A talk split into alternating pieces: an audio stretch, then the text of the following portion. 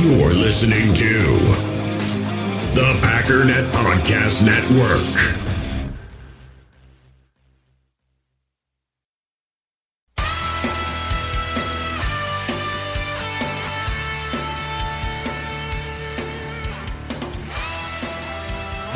Ladies and gentlemen, welcome once again to the Packernet Podcast. I am your host and resident fanalist, as always, Ryan Schlipp.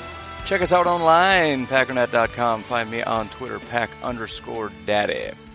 So today I want to talk about a text message I got. I want to hit a little bit more on Mike Smith because I found an interesting article there. And um, there's also some buzz about his Dee Ford coming here, so we'll touch on that briefly. Then I want to turn to the Senior Bowl slash um, Packers draft stuff, because there are, um, at least on Walter Football, one thing that he does over there is tracks the meetings that the Packers have had. There was one meeting, which I put on Twitter, um, at the Senior Bowl, but there's a list of, I don't know, probably ten-ish uh, different guys that uh, the Packers met with officially at the East-West Shrine game. So talk about those guys. What's the latest on those guys? What could we glean as far as information from these people? And as always, we'll hope that that's enough content to get us through the day. If not, I have been practicing my singing. It's not good, but it'll get us where we need to be. So, patreon dot com forward slash pack underscore daddy if you'd like to support the podcast. We've got a couple other links. If you'd like to go that route for as little as a buck a month, you can help support what it is I do here. I've been talking with another company, and um, I've got some decisions to make, and I always hate when this comes up, because I feel like what I want to do and what the right thing to do is, and the most beneficial thing to do, they don't really line up very well. So um, I'm supposed to be getting some more information tomorrow, and I'm pretty sure I know what I'm going to do, which is not change anything, but um yeah, anyways, if you're curious what the donations are for, at this point, my expenses are covered. Essentially, you're just supporting me financially for what I do, and the biggest reason that you're doing that, from my perspective, is the fact that turning to, and I won't name names anymore because I was already talked to about that, just in case things do happen. I won't mention specific advertisers, but um, certain ridiculous things that come up. Um, Well, let's just say it's much more beneficial to just do whatever they want. And I really, really enjoy what I'm doing. I like the authenticity of it. I like the freedom of it, which is a big part of the reason that I liked uh, being with Packernet, because there's basically absolute autonomy. Whatever I want to do is fine with them. I don't ever want this to become a job. I always want to be able to do whatever I want to do. If I decide I'm not doing a podcast tomorrow, I'm just going to decide that. If I want to do it daily, I'm going to do it daily. If I want it to be twenty minutes, thirty, forty, two hours, seven days, I can do whatever I want to do. I can make fun of people. I can say whatever words I want. I can make fun of whatever companies I want, players I want, coaches I want. I can be nice to people, mean to people, offensive, not offensive, polite, impolite. I can do anything I want. I can come on here tomorrow and talk about dresses if I feel like it. I don't feel like it, but I can, because I can do whatever I want. And if this podcast goes upside down, I don't have to care. Do you get what I'm saying? Am I just talking to myself right now? I'm saying I think we all have a really good thing here, and I'd like to keep it going. That's all I'm saying. So think it over. And and by the way, a disproportionate amount of people are giving and have given. So I'm not saying I'm not getting supported. I'm blown away by the amount of support. I'm just telling you, there's there's this constant cost-benefit analysis going on in my brain. Anyways, packernet dot com for all your news, notes, and information regarding the Green Bay Packers. N F L Big Board dot com for the most, yeah, I don't know, what is it the most of? It's just the bestest, man. It's just the bestest. It's a great resource. Um, I won't talk it up too much because all you need to do is go there, and I think it'll speak for itself. How about that? Otherwise, be sure to jump in the Facebook group. It's a grand old time. Lastly, if you have a question, a comment, a concern, well, not concern, not really worried about your concerns. Tell tell your spouse, tell your kids, tell your friends. I, I you know, I don't have time for that, man. Call a lawyer. I, you know, that's not what I'm. That's not what I'm here for. I'm here for you, but only in certain capacities. I don't want to know about a rash. I am just saying, Packer stuff. All right, six zero eight five zero one zero seven one eight. Text or call six oh eight, five oh one, oh seven one eight. So we'll start with the text message, which I will have to assume that this came from Kyle, because uh, shortly after I read the text message, I saw um, he had posted some pictures in the Packernet Podcast Facebook group of Mister Kyle and his family with uh, Jordy Nelson. So that's that detective work, man. I'm I'm super good at what I do. I put two and two together and figured that one out. But anyways, here's what Mister Uh, Kyle had to say. After meeting Jordy Nelson last night with my son, who he named him after, so his son Jordy, Jordy Nelson said, "Don't give up on Jimmy Graham, and E Q will be a star." Can't agree more. Jimmy Graham, with a coach that can utilize tight ends, in a deadly weapon, is a deadly weapon. Don't let last year fool you. So a lot of things I like about this. First of all, I agree. I've already called E Q our wide receiver too. I think he's a good football player. I think he was somewhat underutilized, um, probably the most impressive in spots. I mean, Marquez is awesome because he flashes, but I think it's just kind of between the flashes is when things kind of break down. Equanimeous, I think, is extremely talented. Um, it's just a matter of getting him in space, which is what LaFleur should probably be able to do. Um, I, I just, I, I really like, that was why I said he belongs in the slot, man. His his ability to, to work the middle of the field, and then you get Mar, or, uh, Marquez, nope, that's not the coach, LaFleur, to scheme him open. I mean, it could be real dangerous. And I mean, he's a, he's a big target, he's a fast guy, he's a good route runner. It's going to be pretty impressive. Um, I've also mentioned Jimmy Graham, um, just, just to put things a little bit in context, and yeah, twenty seventeen with Seattle was his worst year prior to this year, so we could call this a steep decline. That's if we so choose. However, something else to consider, twenty sixteen was his second best year ever recorded by Pro Football Focus. It was his second best year as a receiver, his number one best year as a pass blocker, and his number one best year as a run blocker. twenty eighteen was by far his worst year ever. The only year of his entire career he was graded below average, and he was below average as a receiver, below average as a pass blocker, below average as a run blocker. It was his worst year ever as a run blocker, his second worst year ever as a pass blocker, and by far his worst year as a receiver. There's no question Jimmy Graham's getting older. That's not even a question, but, you know, and, and, and there were cer- certain issues. You know, I think he kind of got into his own head. We saw the stone hands and just crazy drops and all kinds of stuff. But especially toward the second half of the season, if we break it down by week, after week nine in New England, he was done. He he did not have, he had one game that was above average starting in week ten, and that was against Arizona. And it was barely above average. Every other game was below average to bad. Point is, I don't know if we can expect two thousand eleven New Orleans Jimmy Graham to ever resurface. But we don't need that. We just need Jimmy Graham to be Jimmy Graham, and again, in twenty sixteen, the Seattle Seahawks figured out how to make Jimmy Graham a serviceable person because they didn't count on him to be two thousand eleven New Orleans Saints Jimmy Graham. They said, okay, you can't quite do what you did athletically, but you're still a gigantic freak. You still are a great uh, you know, athlete in terms of understanding how to control your body and, and use your length to just be open even when you're not open. So I absolutely agree with better coaching, not just from our tight ends coach, who absolutely needs to be a better coach and should be a better coach because that was horrible, but from our head coach, who likes to utilize tight ends, understands how to utilize tight ends. I mean, you know, again, I, I probably shouldn't keep railing on this, but as I've said a billion times, Mike McCarthy stressed how important tight end, and I think he knew it because LaFleur said the same thing. He said, I'll take as many tight ends as you can give me. He said that in that last interview I talked about yesterday. He said that, you know, their their ability to be matchup nightmares and the things that you can do, and it, it's almost like he was saying you can never have enough because the more you have and can utilize, the more difficult it is for teams to figure out how to how to match up. I think Mike McCarthy and LaFleur, and probably every coach in the N F L knows that, but how many people know what to do about it? I don't think Mike McCarthy did, and that was evidenced by last year. We got, I mean, we picked up a guy that was a, a blocker, and we never used him as a blocker. We had Jimmy Graham, who was our least talented blocker and our most talented receiver, and we used him as a blocker. I mean, nothing, just nothing made any sense. So yes, I definitely would expect that to get better. The other really awesome thing, and we should expect nothing less from a guy like Jordy Nelson, but the fact of the matter is, when Jimmy Graham got signed, that was sort of the nail in the coffin for Jordy Nelson. In other words, a different kind of player than Jordy Nelson probably wouldn't have that same kind of attitude toward Jimmy Graham. Now, it, it's not saying definitively if we didn't get Jimmy Graham that Jordy would have stayed, and you know probably would have only been another year anyways.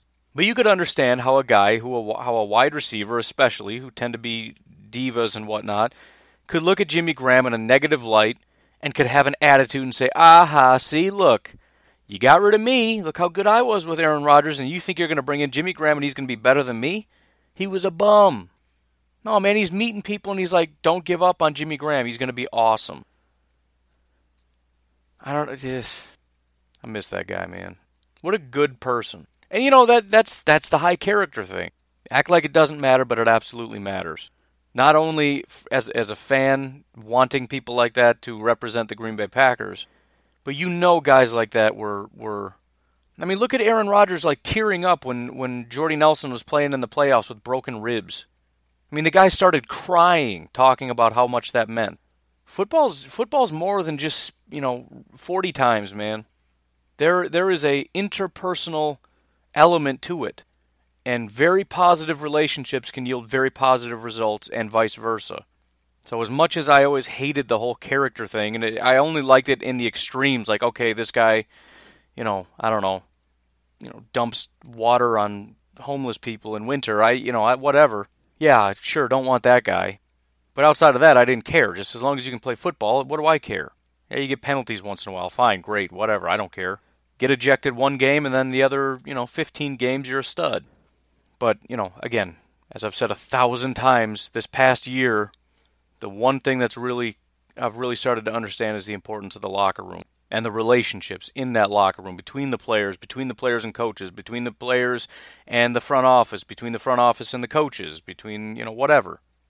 There needs to be a positive relationship and a positive energy throughout that whole building and that whole organization, to some degree at least. It's never going to be perfect, but there's got to be some of that in there.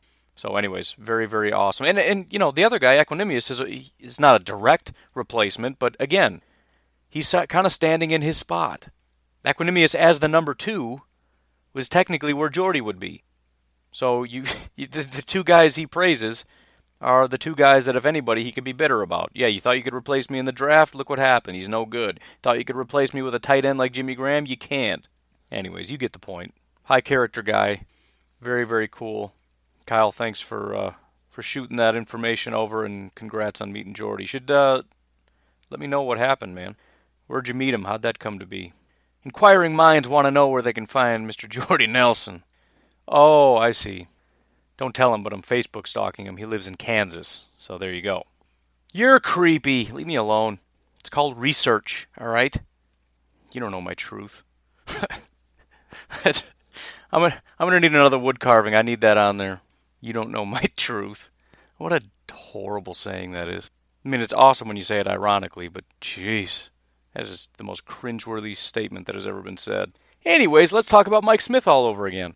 So I had mentioned there was an article uh, written by an ex-Jets player kind of further down the depth chart, kind of praising Mike Smith, and I thought, you know what, I should have done, and I did this, like, as this podcast was uploading yesterday, I was like, man, I should have checked to see if the Chiefs and the Chiefs players had anything to say about him. Sure enough, here's an article, November twelfth, twenty eighteen, by Pete Sweeney, Arrowhead Pride, which I think is the S B Nation thing.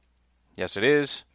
There's a big write-up about not just Dee Ford, but you got Justin Houston as well, who I didn't really mention yesterday because he's been good for a long time, but another really good outside linebacker there, and just kind of laying out everything they had to say and how much they really appreciated him and all the stuff he did, and I was really upset, but whatever, we're doing it today. So I obviously don't want to read this word for word, but um, there's going to be quite a bit of reading, so brace yourself for story time. Get yourself a blankie, a little hot cocoa, start up a fire. Only if you have a fireplace, though. I, I would not encourage any other kind of fire. I'm just picturing, like, piles of wood and toys in the middle of the living room. Like, you said start a fire! Then I have a lawsuit on my hands, so you got to spell these things out these days. Don't light your furniture on fire. All right, let's go. So the first paragraph that's somewhat relevant here is it starts off with the Kansas City Chiefs playing the Arizona Cardinals. Justin Houston had just returned Uh, after a hamstring injury, And according to N F L's Next Gen Stats, Dee Ford and Justin Houston, the two outside linebackers, combined for fifteen pressures on the day, which was fifty-four point five percent of Josh Rosen's, Rosen's dropback. So over half of the time he took the football and dropped back, he was pressured. Josh Rosen threw twenty-two uh, completions on thirty-nine attempts, two hundred eight yards, a touchdown, and two picks. Justin Houston had one of those picks. Andy Reid, who is uh, you know, a very thoughtful speaker, says, they set a record or whatever they did by hitting the quarterbacks as many times as they did, so that wasn't a bad start. Apparently he attends the Bill Belichick uh, school for press conferences. He goes on to say, I would tell you that they're playing good. Defense right now are stretched in the N F L. Uh, you've seen it every week, so to be able to get the pressure that we did on the quarterback was a huge part of it. Stepping up with big plays when needed, I thought was a big was big again. Do we have plenty of room to grow? Absolutely. Both sides of the ball, special teams can be better here, so we're just going to keep working on that, but I thought our guys are getting after it. So that was the reaction to we just broke a record and pressured the quarterback with two guys all day. So that's cool. So anyways, here's what Ford had to say when he was asked about his brand new head coach, because essentially what had happened is uh, they had split two coaches. So they're, they had a linebackers coach, Gary Gibbs, and they said, you know what we're going to do? We're going to get rid of Gibbs, and we're going to split linebacker into inside and outside. Mark DeLeon went to inside. Mike Smith went to outside. But uh, despite the initial dislike of that move, here's what Ford said after the fact. It helped tremendously. Mike is great. He's a student of the game. Everything is repetitive. Every day we do the same thing, and we're getting better at small things. It's crazy. We've played for so many years, and Justin Houston and I talk about it all the times, our steps being awful at times. He goes on to say, we are just so athletic and strong, we can get away with it. But now having that coach, Mike, is phenomenal. Sometimes when you quote people who speak, it doesn't sound like that's the sentence, and I read it wrong, but I didn't. That's just how some people speak, I guess.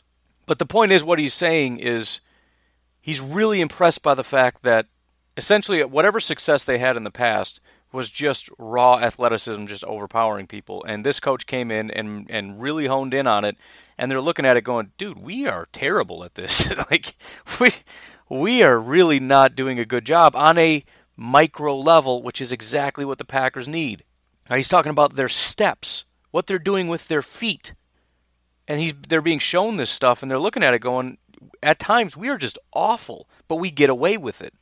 Um, Tanoh Kpassagnon is a guy that they drafted. I'm pretty sure that's how you say his name, if I remember from last year. Real, real big guy, later round guy, I think. Actually, maybe third round. I think he went a little earlier than I expected. But anyways, here's what he had to say. That's what we went back to this O T As. Kind of doing basic things, our steps, little things that older guys can kind of forget sometimes that they put in their in the back of their head because they've been playing so long.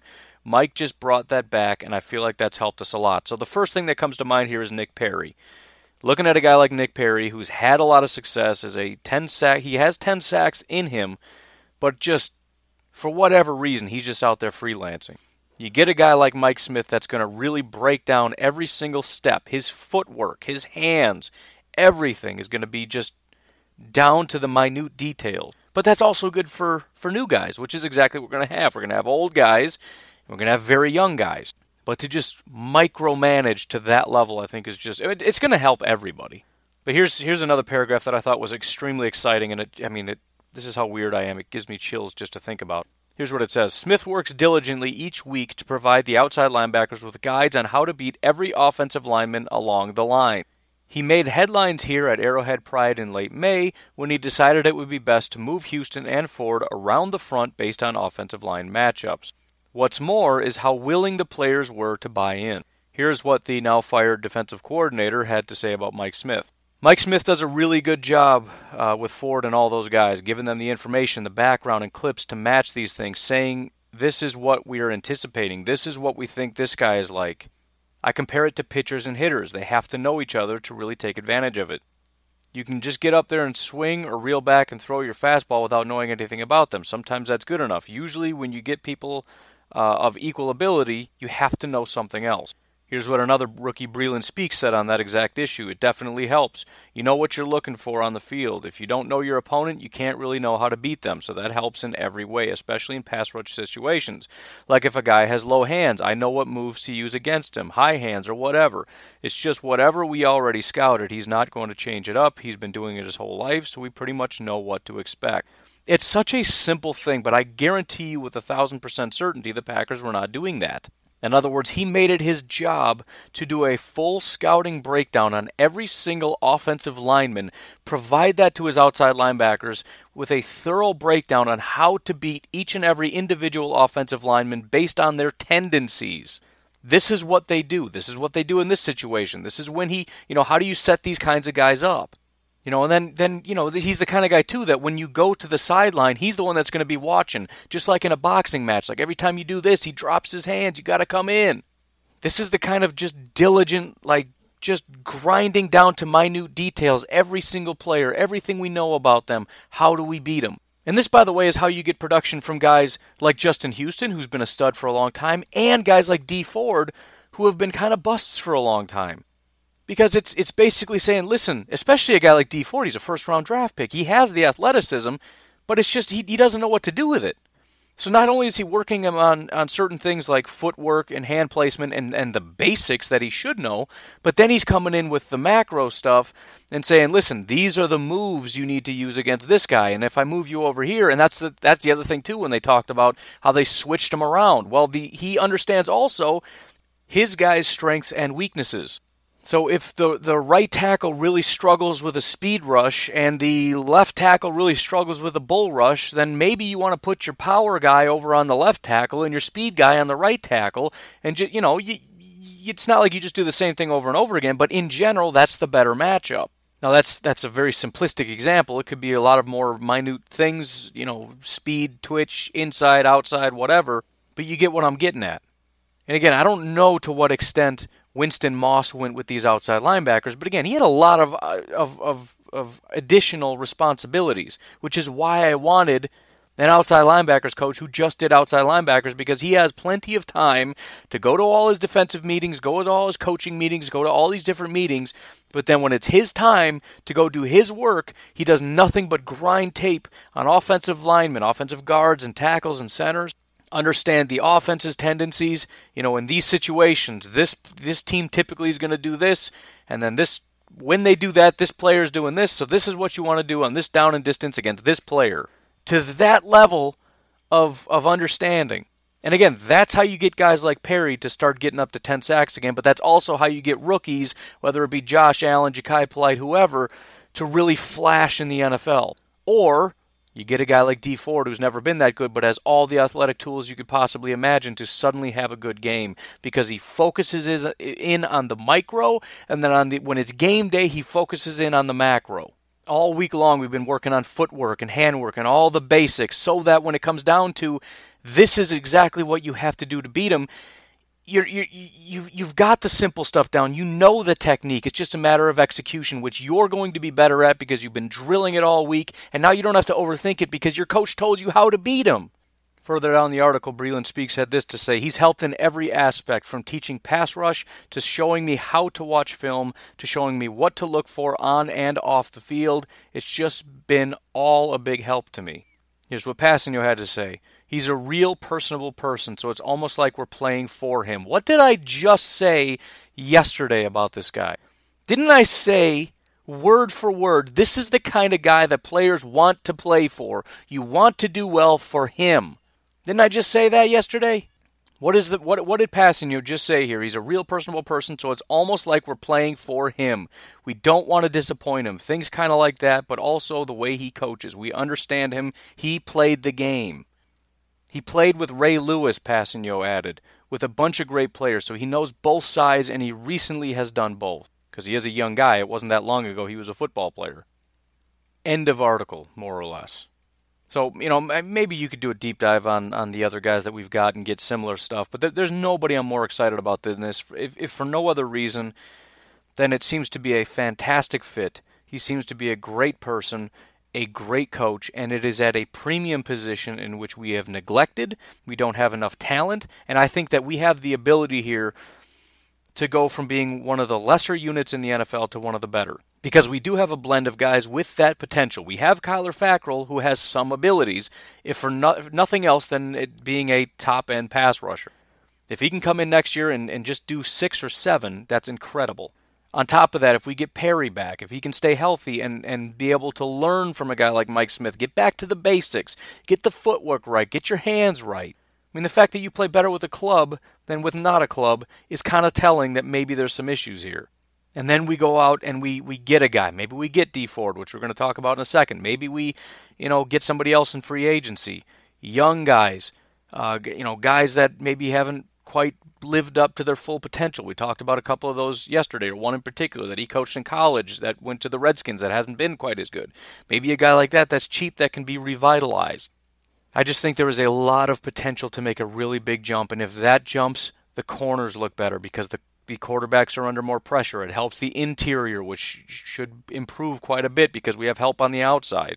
Everything gets better if that gets better, and I love that we're putting this much attention to it. If we can just go get some players with some ability, it could be a real big game changer. Now, specifically about the question of Dee Ford. First of all, it does not seem likely that the Chiefs are going to let him walk. The word on the street right now, similar to Jadeveon Clowney, is that if need be, they will sign him to a franchise tag. That actually does seem to make sense right on the surface because if you look at SpotTrack and their market value, they have him valued at about sixteen point five million dollars, which right out of the gate, I'm looking at that saying, I just as a Packers fan, I don't want him for sixteen point five million dollars. No chance in the world. I, granted, he was great, and his outside linebacker coach is here, so if anything, you know, whatever. But that's a lot of money.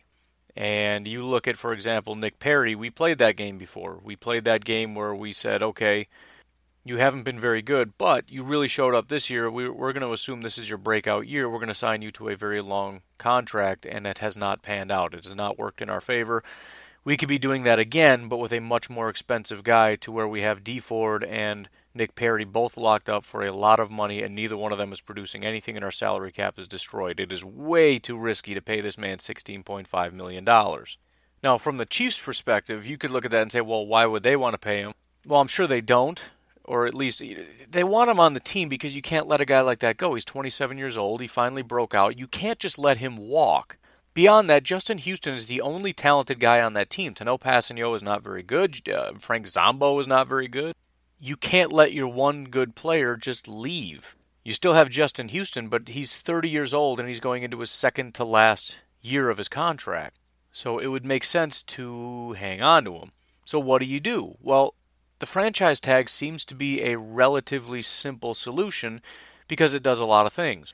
Number one, it keeps him on your team. Number two, it keeps him on your team for a short term, which is to say one year, and then if he does it again, you can start talking about long-term contract extensions.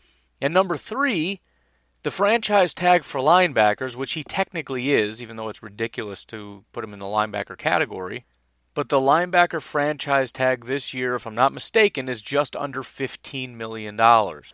So you get him at a discount. He's worth sixteen point five. We're going to pay him, uh, you know, fourteen point nine. on a one-year deal. If he can do it again, we'll talk about it at that point. If he can't, then we got our answer and we can let him walk. It just makes too much sense in my mind. Now, maybe that won't happen. Maybe all the pundits are wrong. Maybe the Chiefs are going to let him walk. I would doubt it. But even if he does leave, I'm not paying him sixteen point five million dollars, man. No. He was good. Got it. Great. Love it. sixteen point five. Again, we've got about forty. If we don't get rid of Nick Perry, which we probably won't, if we don't get rid of Brian Balaga, which we probably won't, if we don't get rid of Jimmy Graham, which we probably won't, we got forty point five million dollars. Take ten million dollars off the top for for uh, draft picks, we got thirty million dollars. Then you look at re-signing guys. Do you re-sign Muhammad Wilkerson? What about Mercedes Lewis? What about Lance Kendricks? What about Bashad Breeland? What about Ibrahim Campbell? What about Jake Ryan? What about Geronimo Allison? What about Justin McCray? What about Lucas Patrick, Adam Pankey, Kentrell Bryce, Jake Kumerow, Robert Tonyan, Reggie Gilbert? Are you going to sign these guys? You signed Dee Ford to sixteen million dollars. I know all Packer fans think, oh, we got so much money in free agency. We got almost nothing left. Take the forty, subtract ten, we got thirty. Resign half of these guys, we got to be pushing ten. Even if you call it five, we got twenty-five million dollars left. You take sixteen million dollars and give it to Dee Ford, what do we have? We got nothing. On what? On a, on a guy that had one good year out of five. No. No. I'm not doing that. I'm sorry. I'm not doing that. If you want to go all out on somebody, do it in the draft. Package some picks, go up and get a guy. It's safer. It's cheaper. Much better option in my opinion. Don't, don't, no. I just, I, I'm not saying no to paying sixteen million dollars to a free agent, maybe, but I, I just don't think it's going to happen. Not doing it for Dee Ford. Jadeveon is going to be um, franchise tagged, probably. I don't know who else there is. I don't know who else I want to give fifteen, sixteen, seventeen million dollars to. So anyways, that's my answer for Dee Ford. No thank you. Now, unless the number is completely wrong, but if the number's wrong, it's just more incentive for the Chiefs to just sign him. Right, if his market value is ten million dollars, which it's not, but let's pretend it is, Chiefs are just going to pay him ten million dollars bucks to keep him there, or eleven or whatever. The Chiefs need a reason to let him go, and I just don't think they have one. And we certainly don't have a reason to spend that much money to bring him here. Again, I think Packer fans need to remember we don't have that much cap space as much as everyone thinks we do. We're sitting at forty million dollars right now. That's about right in the middle. Bengals have fifty, Cowboys, Seahawks, they all got fifty. The uh, Cardinals, the forty-niners, the Texans, they got sixty. The Raiders have seventy. The Browns and the Bills have eighty. The Jets have ninety. The Colts have one hundred seventeen million dollars in cap space. These are the guys we have to compete with. I mean, if if if, if Dee Ford's sitting out there, you, you think the Colts or the Jets or the Bills or somebody's going to have a problem throwing around sixteen million dollars? It doesn't even put a dent in their cap. Again, it's so easy to just say, why didn't we get him? Because we don't have the money, man. We don't have the money. And, you know, this will all change. Some of these guys with lesser cap are going to have more because they offload people. You know, the the Eagles are dead last with negative fourteen, but they're going to dump a quarterback that's going to save them twenty million dollars. Some of these guys are going to free up some space. Maybe the Packers do, too. Maybe we do get rid of Jimmy Graham or Perry or whoever. But even if we do, it bumps us up to about fifty. That puts us ahead of the Broncos and the Titans and nobody else. We still got the Bengals, the Cowboys, the Seahawks, the Cardinals, the forty-niners, Texans, Raiders, Browns, Bills, Jets, and Colts that have more cap space than us. So I just, I, I'm I'm hammering that because I keep hearing all this cap space. We got all this cap. What are we going to do with all this? All the, all, all what? All what? We have all nothing. It's not that much.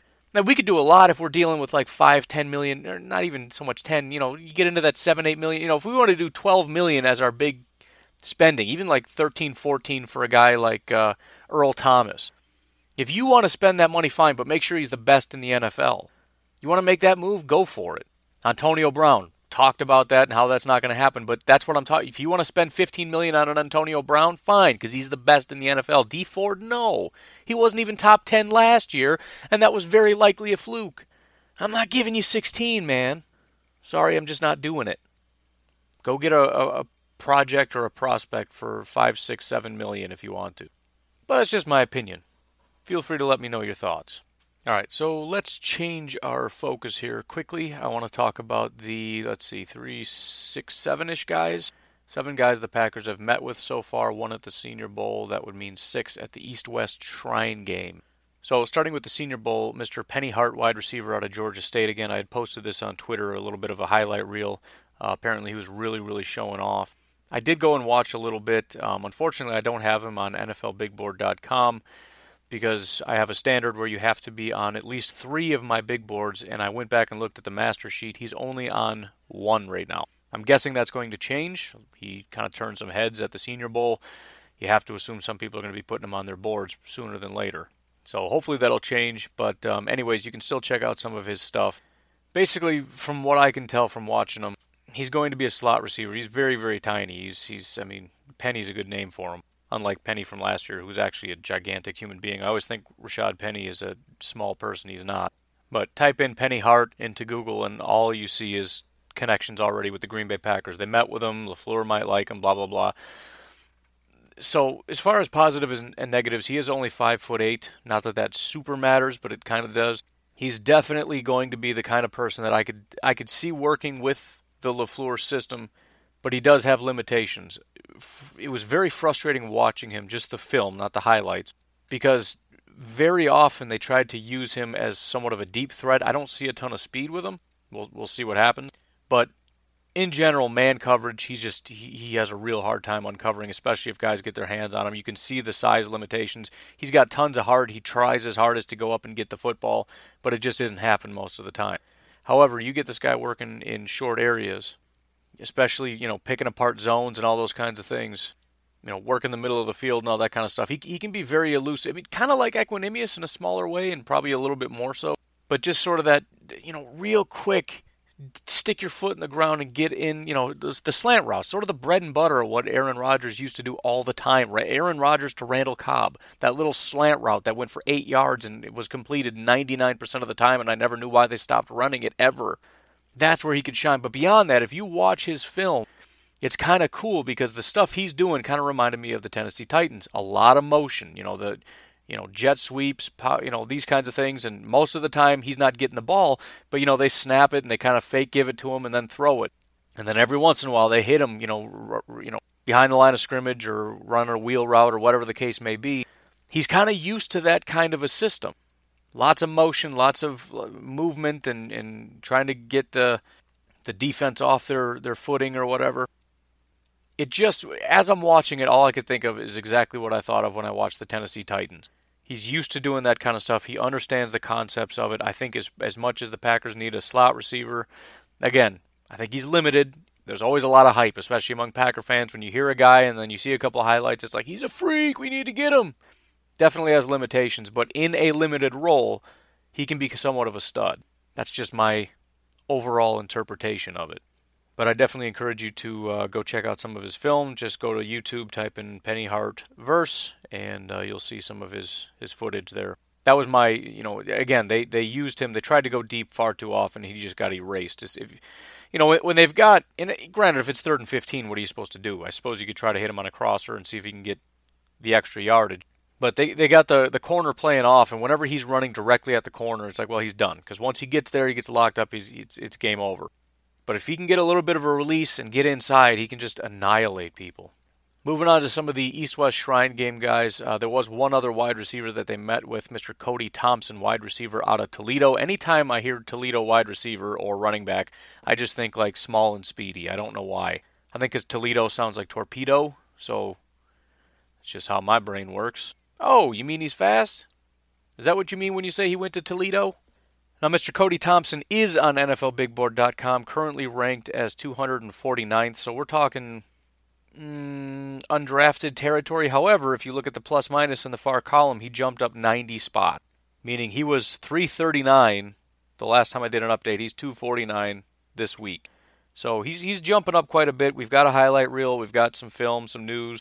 The guy's, I mean, he's got some real good characteristics. First of all, six two, two oh five, so he's he's not the small, speedy guy like you would expect. Um, he He's very, very athletic, thirty-eight inch vert, uh, twenty-two reps on the bench at two twenty-five. Presumably he's going to do really well at the combine, I guess is kind of the point. Uh, somewhat of a backhanded compliment from Mister Tony Pauline. Um, he called him a sleeper for the draft. Now, what he means by that is this is a guy who shouldn't be getting drafted, but he thinks he will get drafted. Uh, he wrote, Thompson offers nice size, six, uh, one and a half feet, two hundred five pounds, consistent hands, great football intellect. If there's no medical red flags, I believe he'll slide into the later rounds, become a productive fifth receiver at the next level. So there's that. So watching a very little bit of his tape, he does not seem to be a very solid um, route runner. Don't really see a ton of speed with him either, despite the athletic freak thing. I didn't hear much about feet. We'll, we'll see. What I do like, though, good hands, good body control, right? Seems to be an intelligent guy, kind of works his way back to the ball, all that kind of stuff. But it just, as I'm watching him, I'm like, come on, come on, go. Gets to be a little frustrating watching him play. But then when the ball does come out, he puts himself in the right position to make a play on the ball. Got some real nice deep, uh, deep ball stuff going on. So I think I, I would say that's fair. I don't think this is going to be a guy that's going to come in and be our number two. But as Tony Pauline said, he could be sort of a later round, kind of fill the bottom of your roster kind of thing, which probably isn't really what we want. It's not really what I want. I feel like we have a bunch of those guys between E Q, Marquez, Jamon. We got a lot of depth that is mediocre, but whatever. Uh, the next guy, sticking with offense, Nick Brossette, running back out of L S U. I've mentioned that I would like the Packers to get more running backs. As far as where we get them, I'm not entirely sure. I'm, I'm really torn on the running back thing. On one hand, Aaron Jones is a stud, and I think Jamal is a decent number two. If anything, as I've said, I'd like to get somewhat of a receiving back. I feel like that would make a little bit more sense.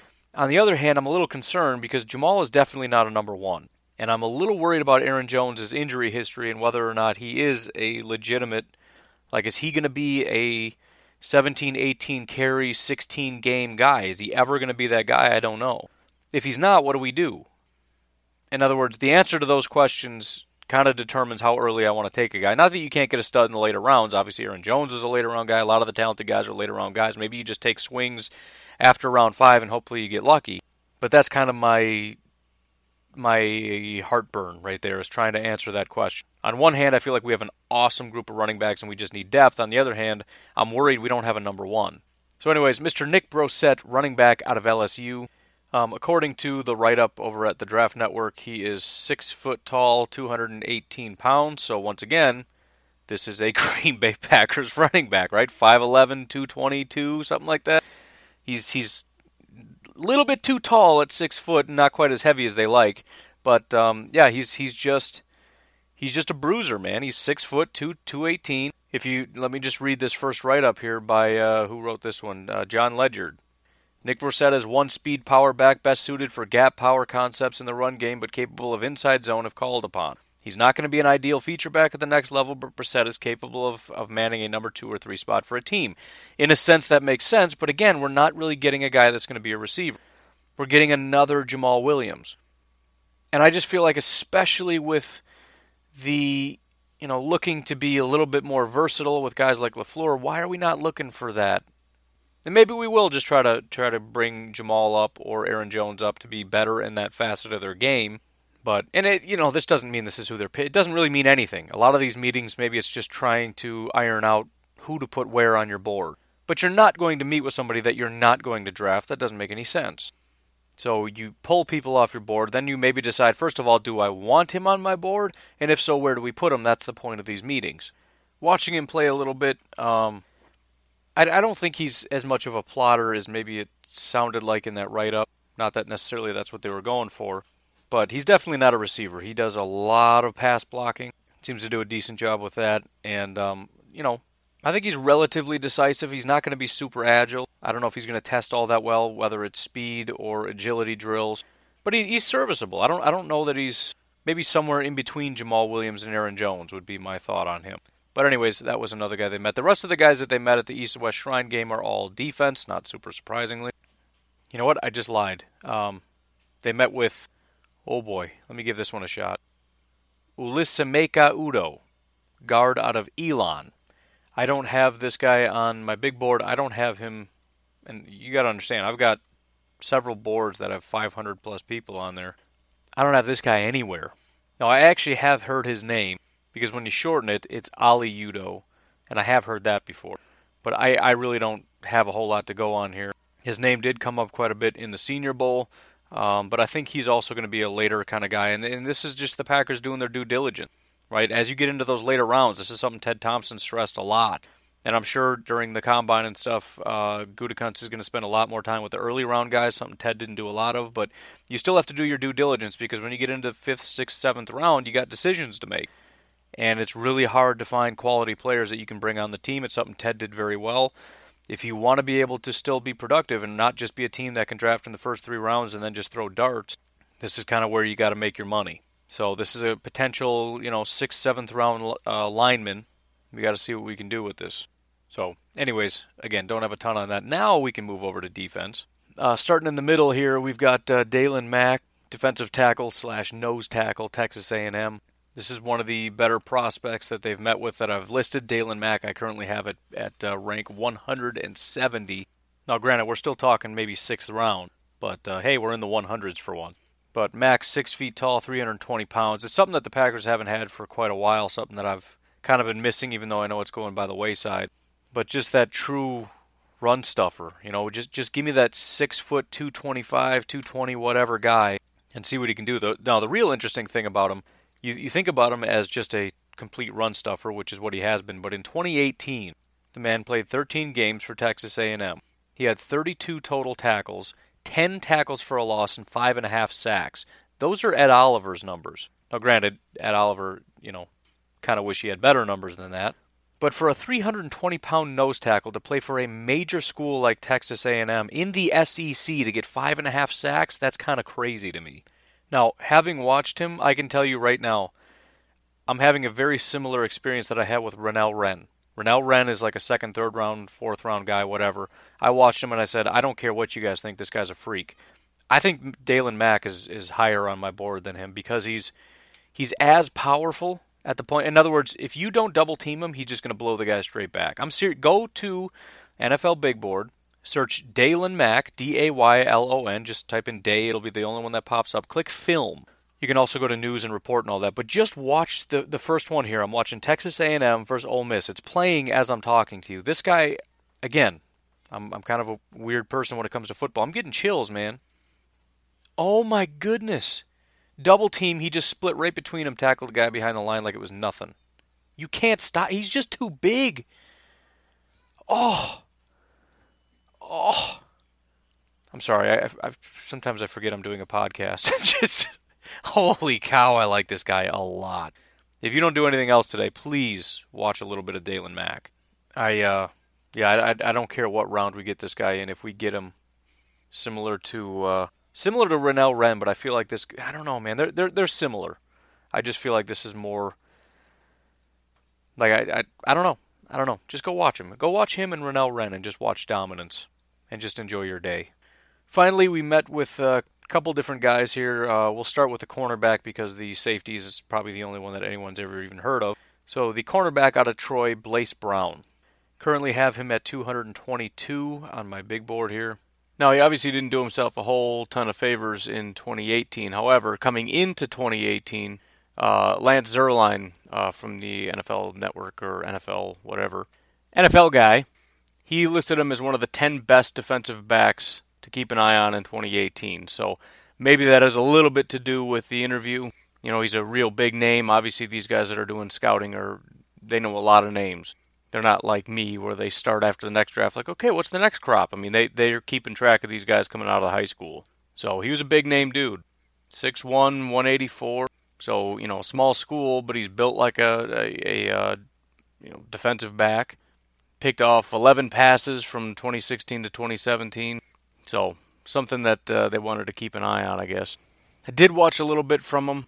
Um, he, he definitely plays pretty far off the ball. He actually plays a little bit of safety, it appears. Doesn't seem afraid of contact, but just seems a little clumsy. Now, this is just very cursory. I watched two two games. It's not like I really broke this guy down over his career or anything. But, um, yeah, I mean, it's just it's one of those things where it's if he's, you know, we're talking seventh round, free undrafted free agent, whatever, something to keep an eye on. Again, he, I mean, you could you can see physically he's a big dude. I mean, he stands out. I don't need the little circle or arrow or whatever to tell me where he is. He's, well, I don't know. You can tell. The final guy that they had met with is uh, Lucas Dennis.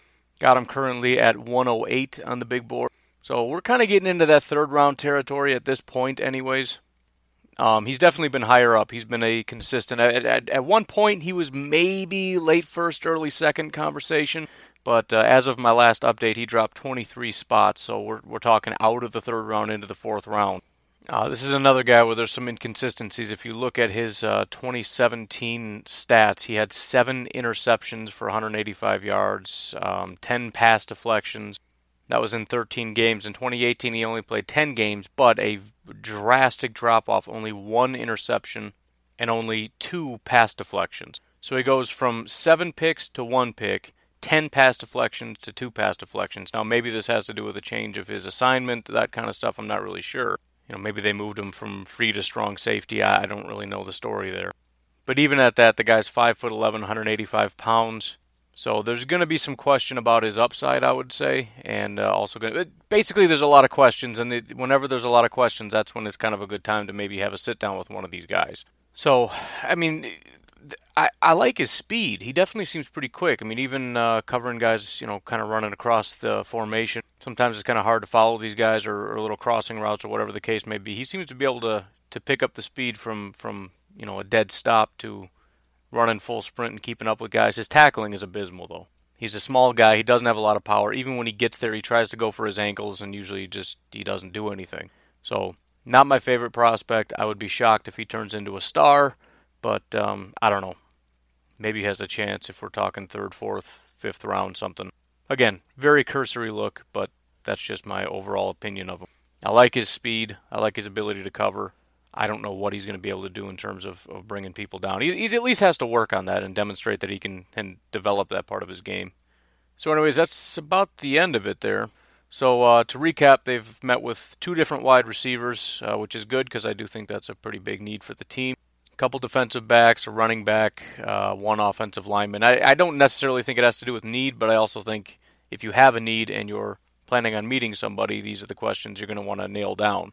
Right? They're, they're not really going out of their way to meet with quarterbacks or anything, or centers, because they're probably not planning on drafting any. But anyway, you folks enjoy your Sunday. I'll talk to you tomorrow. Have a good one. Bye-bye.